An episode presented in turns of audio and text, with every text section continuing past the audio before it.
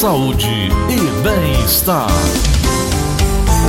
9 horas e 34 minutos em Fortaleza. Estamos aqui em linha com o Dr. Fábio Souza, professor, psiquiatra, amigo nosso. A cada entrevista é mais uma aula, um bate-papo que nos enriquece bastante. Professor, saudade dessas nossas conversas. Bom dia, tudo bem? Bom dia, Glenn. Bom dia a todos. Saudade muita, né? A gente pode mais viver, rapaz. Sabe, é, essa coisa remota, é... mas vai passar. Vai, vai... passar. Professor, eu queria falar exatamente sobre isso. Tem muita gente adoecida de corpo, mas muita gente adoecida de alma, muita gente é, é, preocupada se isso passa, se não passa. Já tem gente espalhando aí que já estamos às portas de uma segunda fase, de uma segunda onda da Covid-19. Psicologicamente, muita gente tem adoecido, professor, em relação a isso. Como uh, sobreviver diante de tantas notícias ruins que tem colocado muita gente para baixo, hein? A primeira coisa foi o termo usado pelas, pelas autoridades, que é muito ruim esse termo. Qual foi o termo? Foi isolamento social. Isolamento. Essa palavra pesa fortemente na nossa cabeça, nos nossos sentimentos. O que essa palavra quer dizer, essa expressão quer dizer, de fato, é o seguinte: é distanciamento presencial. Você tem que ficar um metro e meio, dois metros distante das pessoas, usando máscara e fazendo uso, talvez até abusivo, de álcool em gel e sabão. Essas três coisas são fundamentais para controlar a infecção. Não o isolamento social. O isolamento social é extremamente detrimental para as pessoas que estão vulneráveis, porque elas podem desenvolver o quê? Ansiedade, estresse, depressão, aumentar as somatizações, aumentar as obsessões com limpeza, com tudo mais. Então, o que eu vejo é que a gente precisa é, deixar bem claro que os três principais fatores para conter esse vírus enquanto uma vacina não vem é todo mundo de máscara, a um metro e meio de distância e usar álcool em gel em abundância. Como foi que a gente controlou o HIV AIDS, Adilson? Foi a distribuição a, a, assim, grande quantidade de preservativo. Todas as pessoas sabem que para você ter uma relação com uma pessoa que você não conhece bem, você deve usar preservativo. Esse é o básico para controlou e controlou a, a, a epidemia do HIV. Como é que a gente pode controlar? Eu, me, me espanta que o, o, governo, que é municipal, que é estadual, que é federal, não façam distribuição de toneladas de máscara para todo mundo. E se fizer isso, a gente controla essa, essa epidemia. Até, tem um estudo interessante, que foi feito nos Estados Unidos, de dois barbeiros. Dois barbeiros, eles usavam máscara e os clientes deles usavam máscara mas eles desenvolveram o, o, o Covid. E aí foi-se observar é, quem ele tinha atendido nas últimas, nos últimos 14 dias. Eram 134 pessoas. Como eles usavam, uh, os clientes usavam máscara e os barbeiros usavam máscara, nenhum dos 134 clientes dele recebeu, uh, uh, passou o HIV, o, o, o Covid, perdão. É, então, essa é fundamental a máscara. As pessoas precisam entender isso. Não é ficar isolado socialmente. Você pode sair sim, você pode andar na beira-mar, andar numa praça. O que você não pode é se aglomerar. Esse é o ponto. Esse é o né? ponto-chave. Esse é o ponto-chave. E é isso que deveria ser, desde o começo, a gente tem batendo nessa tecla, que essa coisa de isolamento social implica em, uma, em um convite em outdoor para doenças mentais. Professor, nesse, Porque... nessa, nessa linha de raciocínio, nós nos sentimos um pouco emocionalmente à deriva, ou não? Total. Eu costumo dizer que nós nunca navegamos esse mar. Então nós não temos cartografia para esse mar. Então, nós não sabemos é, como lidar exatamente com o Covid, porque o Covid inexistia na forma que ele está existindo agora é, durante todo o, o, período do Brasil. É, então, nós nunca tivemos algo é, com o Covid. A gente teve algo parecido com a gripe espanhola, mas não o Covid. Então, essa questão é fundamental. Primeiro, a gente tem uma coisa chamada bom senso. Eu tenho muito medo, Gleudson, é dar volta às escolas. Hum. Porque crianças gostam de se aglomerar. Uhum. E aí é que está o risco. E não tem o um discernimento, né, né do professor, para saber o que, que pode, o que, que não pode. Pode até estar tá usando máscara, mas a mãozinha pode ir à boca, pode ir ao olho, pode ir ao ouvido, pode ir no coleguinha, né? Abraçar, né?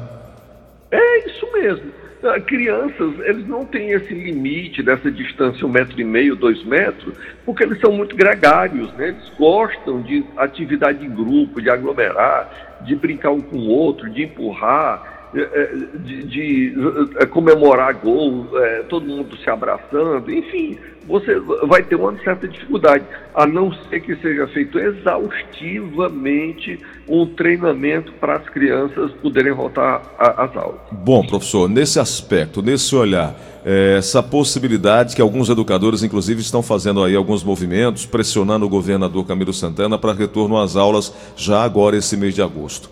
É, qual é a sua visão geral da escola ali, do, da, da, da, entrada né, da, do pequenininho até a universidade? Esse momento agora, o senhor faria algum tipo de, de, de retorno ou faria com restrição, já que para fazer testes não tem como fazer em sua totalidade?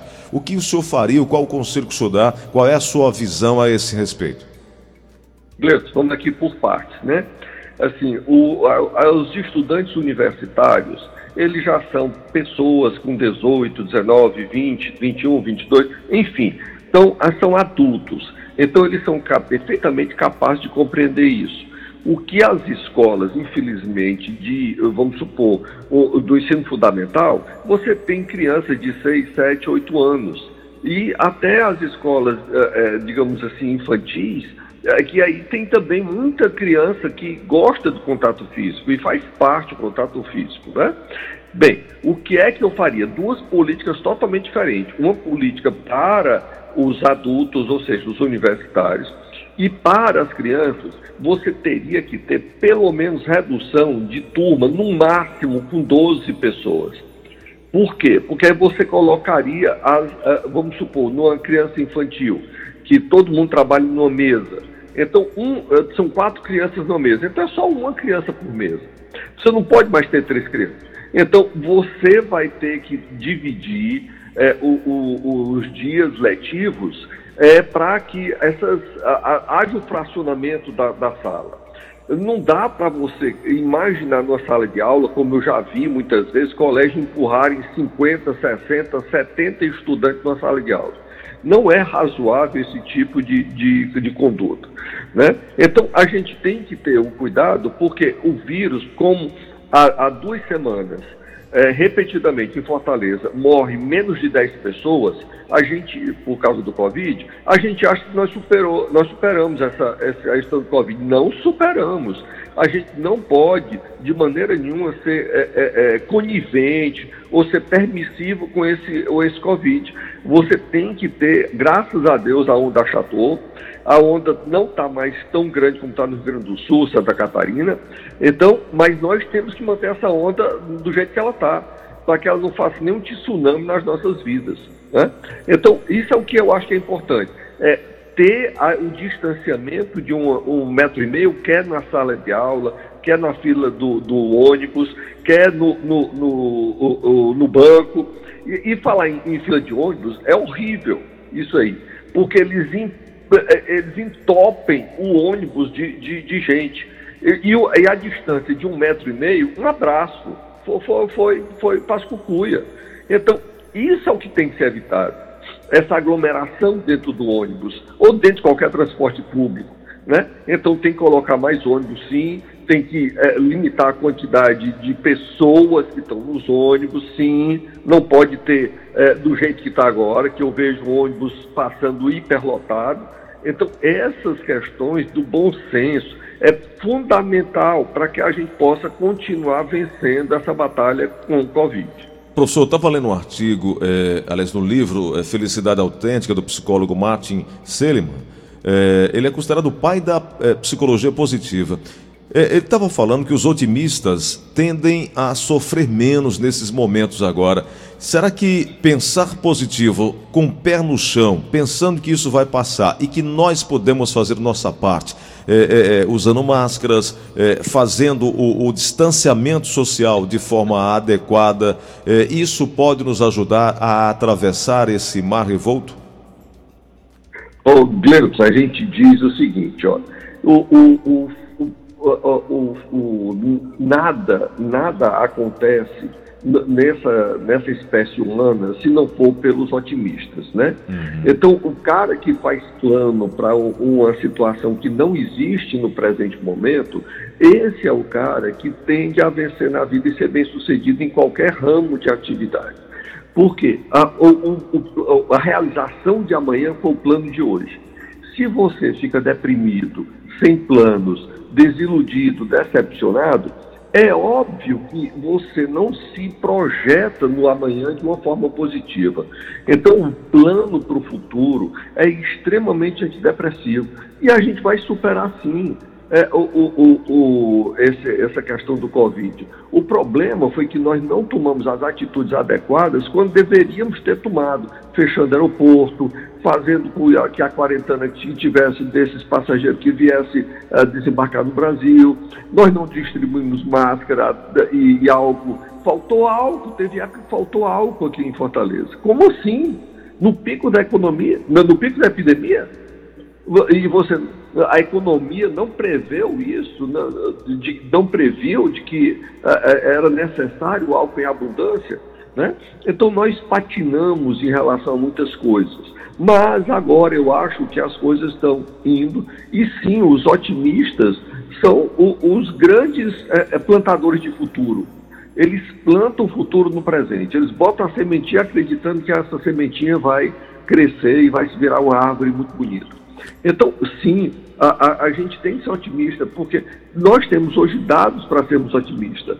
Teve época que 100 pessoas morriam em Fortaleza por causa do Covid. Alguns, algumas semanas atrás. Hoje morre 10. 10 é muito? Ainda é muito, mas é muito menos que 100, graças a Deus. É, é, é, é, isso. Mas a gente não pode descuidar, tem que ter atenção, tem que ter cuidado. A preocupação agora da, das mães também, porque as crianças querem fazer algo e em casa não encontra a mãe não tem tempo, o pai não tem tempo, terceiriza essa questão da educação, o passar do tempo acaba ficando muito complicado para manter essas crianças em casa. Jovens estão se desestimulando porque a aula virtual é uma aula que não, não, não eles não, não estão conseguindo concentração total para ter o retorno, estão apenas procurando a nota final ou o diploma no final, mas o conteúdo parece-me que está ficando de lado. Entretanto, professor, esse ano é um ano diferente que a gente precisa como se fosse fosse. Bom, vou, vou deixar aqui, vou, não é arriscar, mas eu vou aproveitar para viver mais intensamente próximo ano, já que esse é comprometedor. Seria essa a, a visão daqui para frente? Olha, ô, ô, Gleison, eu tenho uma irmã que é muito espirituosa, a Fernanda, e a Fernanda completa uh, aniversário em julho, né? Aí ela, eu disse, ó, oh, Fernando, como é? Vamos, vai ter uma festa e tal, tal, tal. Aí ela disse, não, vai ter não. Esse ano não conta não. Esse ano eu não vivi, não. Eu só vivi janeiro e fevereiro. Ora, mas rapaz, janeiro e fevereiro vai contar pelo ano inteiro. No ano que vem, nós vamos comemorar os dois aniversários, o dia desse ano e o do próximo. Então ele está certo, então é isso mesmo. Então, é, é, é, esse espírito que a gente tem que ter. Sim, esse ano foi complicado, vai ser complicado.